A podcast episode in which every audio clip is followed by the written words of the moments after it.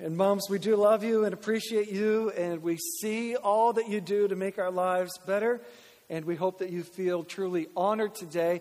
You know how churches often will do, the newest mom or the whatever mom and this, and just recognize the special moms. This year, we should have done the mom with the most kids because Margot Bandy is away. And someone else, for the first time in many years, someone else might have had an opportunity to actually get a little gift or something like that for that. Huge thanks again to Brian and for being here with us. He and his full band. I think it's great how our band just learned those songs with him literally this morning before service. That's pretty cool. While Brian's band got to sleep in Halifax, literally, and they'll be here this evening, and going to be a great night here. And so there's tickets available, and encourage you to pick up tickets. And if you didn't get your mom anything for Mother's Day, there you go, tickets to Brian Dirksen tonight here at Moncton Wesleyan. Well, we're in a series called Shift, which isn't the greatest theme for Mother's Day unless you're buying your mom a motorcycle or a car or something like that for Mother's Day. It's a vision and core value series, and today we're going to be on core value number 2 out of 6. And I was honestly wondering as Mother's Day was approaching, I'm thinking, okay, I got to do Mother's Day, but we're in this core value series, and how in the world am I going to make all of that jive? And seriously, honestly, the text that I just kept coming back to, and God just kept telling me, that's it, go with it, run with it. That's your text for Mother's Day.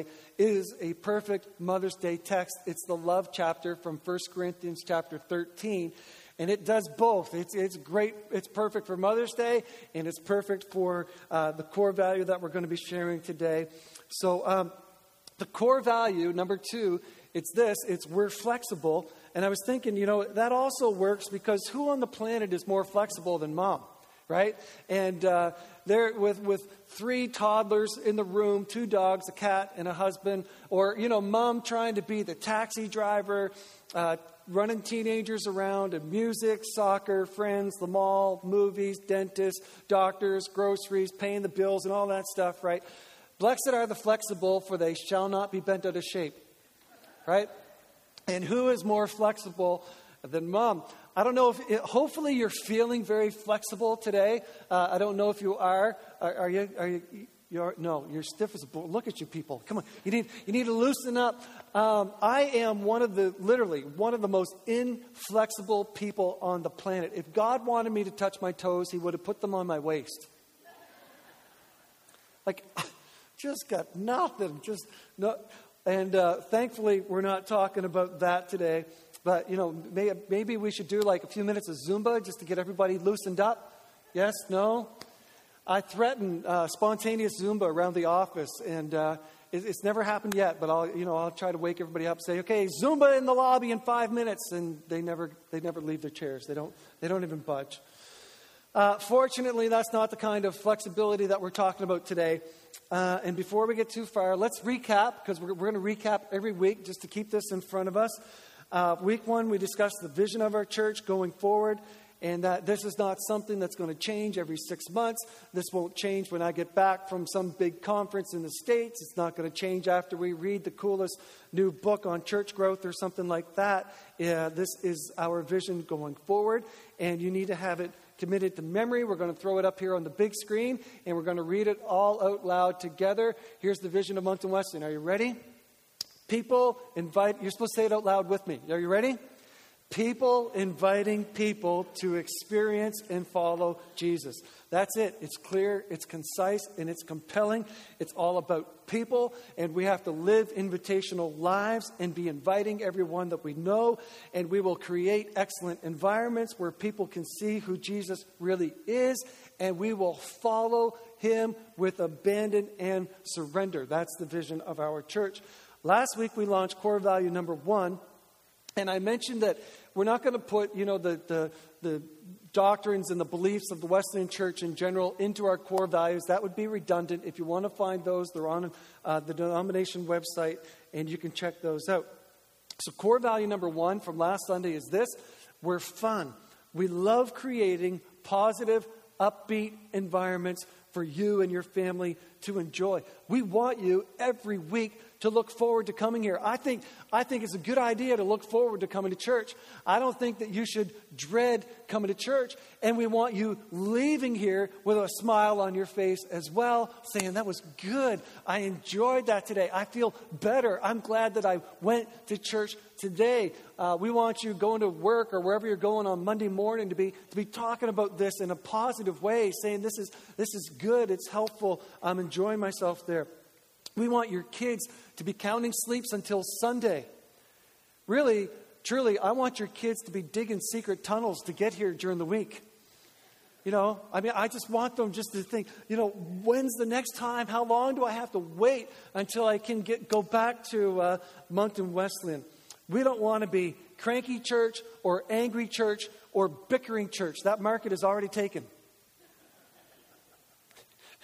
We got enough of those. We don't need more of those. I know, Moncton Wesleyan, that we're different, and we're going to be different. All right? Okay, yeah. You can applaud. You know, the funny thing I learned this morning in the first service about preaching on flexibility is the more you talk about flexibility, the tighter people get. So I just need you to stay loose here with me this morning as we talk about this. So I've already told you that core value number 2 is we're flexible, and here's the definition that goes with it. We're continually experimenting and innovating.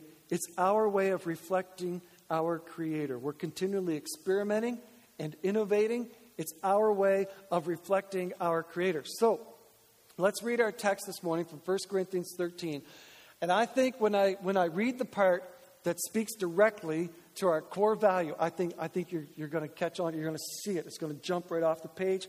1 Corinthians chapter 13, beginning in verse 1, where the Apostle Paul says, "If I could speak all the languages of earth and of angels, but didn't love others, I would only be a noisy gong or a clanging cymbal.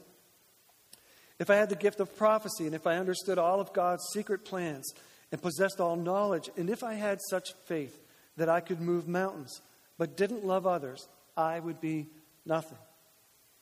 If I gave everything I have to the poor, and even sacrificed my body, I could boast about it. But if I didn't love others, I would have gained nothing. Love is patient and kind.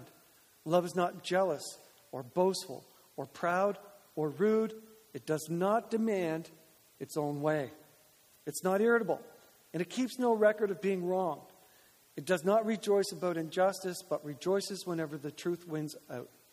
Love never gives up, never loses faith, is always hopeful, and endures through every circumstance." Okay, did you see it? It was jumping out at us with flashing neon letters. In fact, if you stare at it long enough, it'll highlight itself in your Bible if you just stare at it long enough, and it'll underline. It's in verse 5 where Paul says that real love, true love, Christian love does not demand its own way.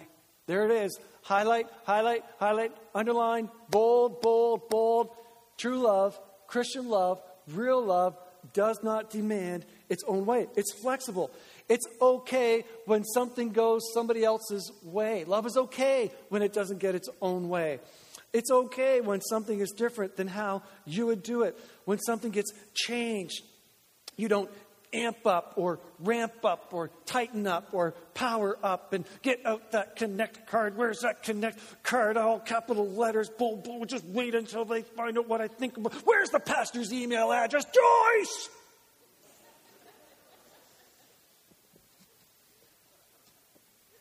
I might have blown a gasket on that one. Calm down. Calm down. Relax. This is a place of love. We are a people of love, and love does not demand its own way. Verse 1, if I could speak all the languages of earth and of angels, but didn't love others, I would only be a noisy gong or a clanging cymbal. Paul says, people who don't have love they're just making noise. You might have a way with words. You might be eloquent. You might be able to write some really great things. Maybe you have the gift of writing, but if you don't have the same kind of sacrificial love as Jesus Christ, if you don't love others the way that God loves you, the way that Jesus loves others, Apostle Paul says you're just noise. Maybe you're good at arguing. Our oldest child was born arguing. She's terrific at it. Maybe you're good at arguing and debating. Maybe you can talk your way out of anything. Paul says if you don't have love, you're just making a racket. I could never talk my way out of anything. I never could, especially with my mom. I could never get anything by my mom. Anyone else like that? Anyone? I mean, maybe I was just bad at it. Some of you are thinking, well, you just needed a little help with that. How do moms do that? And somehow before, back in the day before everyone had a GPS in their phone, like back when the phone was still attached to a wall, do you remember that? We used to have phones that had this round dial. It was the craziest thing. And you put your finger on the number that you wanted to call, and you gave it a spin like this, and it would roll back. You remember? It was the craziest thing. And then it would back then somehow when I was out with my friends or whatever, wherever I thought I was, sneaking, and she didn't know where I was, and I would come home, she knew exactly where I was, and she knew who I was with. And I'm thinking, you work for the FBI. Or the KGB, or something. Like, how did you know? How did you do that? And if I tried to, to bluff or fudge my way through it, she saw through it every time. I could never talk my way out of anything. Paul says that true love is not just something you say. If you love someone, you will serve them. You will support them. You will do anything for them. There's a good Mother's Day word. There you go, moms, right there. If you love someone, you will serve them. Milk that for all your worth this afternoon. I mean, just take that home and preach it. Say, Pastor Tim said that if you love me, you will serve me. You'll do anything for me today. True love will do anything. And then just put your feet up all day long. Get all you can out of that one today, moms. Paul goes on and says, hey, even if you have spiritual gifts, even if you can understand the mysteries of God that nobody else can understand, if we possess all knowledge, he says, even if you have mountain moving faith, but if you don't have love, Paul says, you're empty. If we give everything we have to the poor, even if we sacrificed our own bodies, Paul says, you're nothing. You're nothing without love. Then in verse 4, it changes. And he starts to tell us what true love is. And if your mom is with you right now, go ahead and do this. Take her hand and thank her for some of the things that Paul mentioned in 1 Corinthians 13. If your mom is with you, or if the mother of your children, if you're sitting beside her, grab her hand, okay? And thank her for these things. If your mom's here, thank your mom for being patient with you. If you are alive, your mom was patient with you. Grandkids are the reward for not killing your children. Thank her for her kindness to you. Thank her that she was not jealous with you, that she shared you with others. Thank her for not being boastful about herself. See, moms don't talk about themselves. They can't stop talking about their kids and their grandkids, but they don't talk about themselves. My little Johnny broke a dish on the floor this morning, and it looked just like the face of Jesus. I put it on Pinterest. I've got 76 pictures. I called CNN. They're getting back to me. It's going to be on Live at 5 this week. He's such a special child.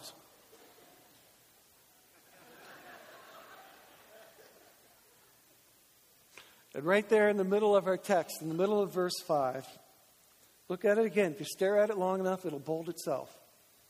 Paul says this, that real love, the true love, the Christian love, does not demand its own way.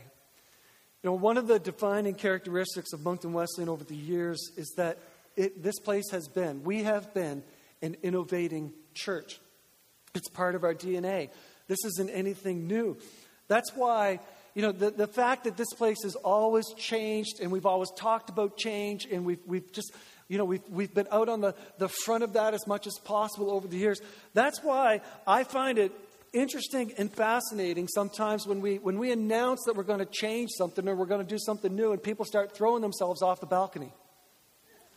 Or they want to throw me off the balcony. And I just scratch my head. I've got no hair left. And I think, I find that interesting because we've talked about change around here for many, many years. And part of our God-given responsibility, okay? You need to hear this. You need to be reminded of this. Part of the God-given responsibility that he's given to our church is that we would be an innovating church, a place of innovation that helps all the churches in Atlantic Canada attempt great things for God, okay? That's part of who we are, all right? So we can't back away from that. We can't shy away from that. We need to own that. We need to say, okay, God has put us in this position for a reason. And we've got to keep going on that. A few reasons that churches should innovate. I'm just going to throw these out. Quick bullet points. Number one, innovation reminds us that the church is a living, breathing body. It's a reflection of new life. The church can't stay the same. It always has to be changing because that's what God does. Number two, innovation gives an outlet to artists and creatives. You know, the people who just want to design something. You know, they got to create something new all the time. Well, innovation gives them an outlet for that. A third one, innovation reinforces a culture where we date the methods and marry the vision. It reinforces a culture where we date the methods and we marry the vision. In other words, every time that we start something or initiate something or create something, we can't institutionalize that. You can't say, okay, now we started that this week and we have to do that until Jesus comes back. Okay? Those are just methods, and you just need to date the methods, and they'll work for a season, and then we'll say, thank you, God bless you, now it's time to do something new, but we stay married to the vision and date the methods, okay? Another one, innovation provides new opportunities for outreach and inviting. All these new ways and things that we can think of that will help us reach new people. Another one, innovation will keep us young. Huh? Nobody wants to be young. All right. It'll keep us young. Resist change and you will risk losing a generation. I'll back that up. Say it again. If you resist change, you will risk losing a generation. And we've seen this to be true. Time and time and time again, where a bunch of people said, that's it, no more change. And then eventually you tap the for sale sign out in front of the building, okay? Last one, innovation creates anticipation because you never know what's going to happen. I just love that. I just love the idea of you know, coming to church with expectation and thinking, I wonder what they're going to do today. I wonder what God's going to do today. I love that rather than, I bet it's going to be the same old thing. Churches don't drift towards innovation. They drift towards fossilization. You don't drift towards innovation. Like, you're not getting cooler and cooler all the time. Even if you think you are, ask your kids. They'll tell you. Ask your grandkids. They'll say, what? Right? You're not drifting towards innovation naturally. You have to work at it. You have to be intentional about it. And churches do not drift towards innovation. They drift towards fossilization. Most of us aren't naturally flexible in our preferences. We just aren't. We like what we like. I want what I want. And that's the way that I am. That's the way most of us are. That's why Paul reminded us not to demand our own way. You see, when you get comfortable in anything, not just church, anything that you get comfortable in, what you want to do is you want to pull the chain on the bus and say, I'm good right here. Here, I'm good right here. Pull over and let me off. I found my comfort zone. Stop the bus. Young people looking at me like, what's a chain on a bus? They don't even ride the bus sometimes. Just keep pulling the chain. It's a lot of fun. And you pull the chain and you go off the bus wherever you're comfortable. Some of you stopped updating your home in 1963. right? That 63 was a great time for you, and you liked 63. And so you stopped updating your home in 1963. I remember walking into my grandparents' home was like walking into it was like stepping back into time. It was like walking into a time warp or something like that. And we, you know, you would look at things because there was back in the day and age when you actually kept things. When something broke, you fixed it rather than replaced it. And so, you know, it was just kind of a neat. You can look around and they just had all the coolest stuff. Some of you stopped changing your wardrobe style in 1982. Right? Short shorts and tube socks up to your knees. That's okay. That's all right. But no generation has the authority to pull the plug of innovation in the church. Okay? No generation can say, you know, that the church has changed since the time of Jesus, but it's not going to change on my watch. This is it. This is the end of change in the church. It stops with me. No more. That's it. You know, when you do that, all your teenagers will be in their 70s. And your days will be numbered. Now, I think this next thing I'm going to say, I hope this will be really, really helpful to a lot of you, okay? I'm your pastor, and I love you, and I hope this is going to be helpful to a lot of you. Here it is. You don't have to like everything. I hope that's just freeing to you. I'm not, because you might be hearing this thinking, yeah, but I don't like everything. Be free. You hear me say this. Hear me shout this, okay? You don't have to like everything. It's impossible to like everything. If you stayed home at the first church of me, myself, and I, you'll eventually have a church split, and that will hurt. If you're the only person there, that'll hurt. There are no churches where you can go where you're going to like everything. You can church hop all over. You can go wherever you're going to go, and you're going to like something for a few weeks, and then you're going to say, I don't like that, and you're going to go there, and you're going to like something for a few weeks, and then you're going to say, I don't like that. You can't find a place because churches are full of people, right? So it's just not going to happen. So you may as well just stop the hop at a church that is preaching God's word, that where lives are being changed, where people are coming to Jesus Christ, where all of the teenagers are not in their 70s. But don't expect to like everything. I don't like everything. There's stuff that gets changed around here all the time that I don't like. But what happens is that when something changes that you don't like, you might feel as though you need to be vocal about that. I'm going to be a noisy gong. I'm going to be a clanging cymbal. I'm going to make a racket around here. But you don't need to be vocal about everything. Did you know that you can have an opinion about something and not share it with anyone? Did you know that? Did you know? Did you know you don't have to share your opinions about everything with did you know that most of the people you're sharing your opinion with, they don't care.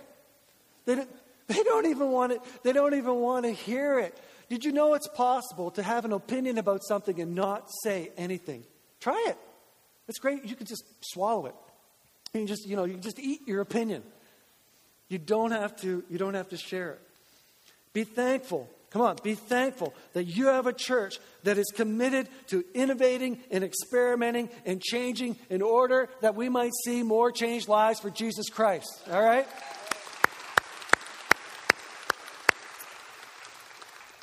So when we're flexible, when we're pliable, when we're moldable, we're submitting to the Creator's work in our lives. God wants to constantly shape us and form us into the image of his son, Jesus Christ. And so a church that's doing that and a people that are doing that, it's a reflection of the transformation that God can do of all of us. I think, if you're talking to someone about, the change that Jesus can make in your life, and then they actually go to church, but the church hasn't changed for 50 years or 100 years, don't you think there's something a little mixed in that message? I think that there is. The church can renew. The church can create. The church can be flexible in ways that demonstrate that our God is constantly doing new things in people's lives. Jesus said in Revelation chapter 21, verse 5, he said, "Behold, I am making all things new." And then someone said, "Not in my church, you're not." "Behold, I'm making all things new." Well, if that's true, we need to shift our thinking. And frankly, we need to shift into higher gears of acceleration on change and innovation in the church. Don't hit the brakes, but shift into higher gears on this stuff. We need to celebrate the new that God is doing in people's lives and stay open to the ways that God wants us to change, that God wants to use us to see change in our community. We also need to shift our thinking in our own lives. How is my life being transformed? What kind of changes is God making in my life to make me more like Jesus? You are, if you're a follower of Jesus, you should be becoming more and more like him, like Christ all the time. What kind of changes is Jesus making in me? Moms know all too well how fast their kids grow.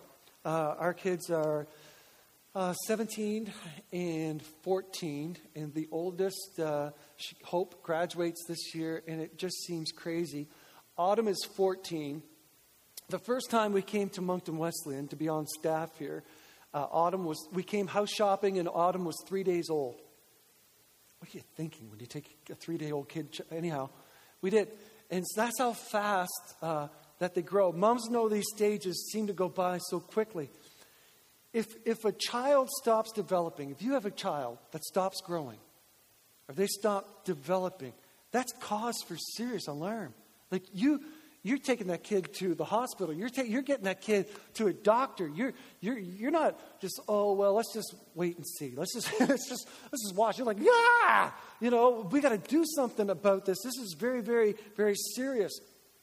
And your spiritual life, our spiritual lives are no different. You're meant to grow. You're designed to grow, to change, to be transformed, to become more like Christ all along. You're not meant to stay on milk and pablum forever. You're not meant to be spoon-fed forever. You're meant to grow. We're designed to develop as followers of Jesus as we follow him in obedience and surrender. A Christian who isn't growing or developing, that's cause for serious alarm. Like if you're here and you know that there was a time when you made that decision to follow Christ, but you're not seeing growth in your spiritual life, you should be disturbed by that. You should be not happy with that. You should be bothered by that.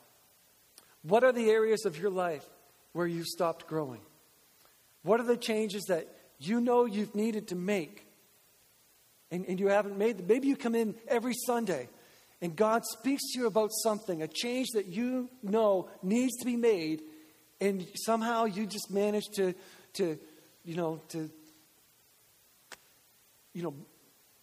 ignore it and get out of here without making the change. What are those things that the Holy Spirit's speaking to say, "Okay, can we make that change today? Can we do that today?" It's one thing to resist change in the church, but it's far more serious to resist the change that the Holy Spirit wants to make in our lives.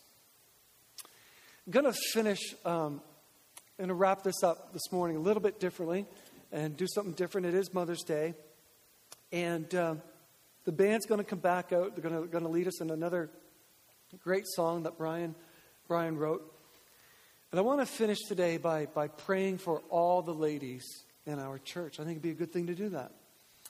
And what I'd like for you to do is I'd like for you to reach out and take the hand of a lady, who's any lady that's, if you're sitting close enough to one, reach out and take their hand. It'll be a little creepy for a few minutes. And we don't do this very often. And if you're visiting, or if you know someone who's visiting, you can tell them, "He never does this, honest. We don't do this every week. This is really weird." And what I would like us to do this morning is to pray for the women in our lives, to pray for the ladies, these special gifts. Ladies, we recognize the special role that you play in our lives. We recognize your strength and your courage and all the small and big things that you do to enrich our lives, to make our lives better. We want to say today that we love you. We're thankful for you.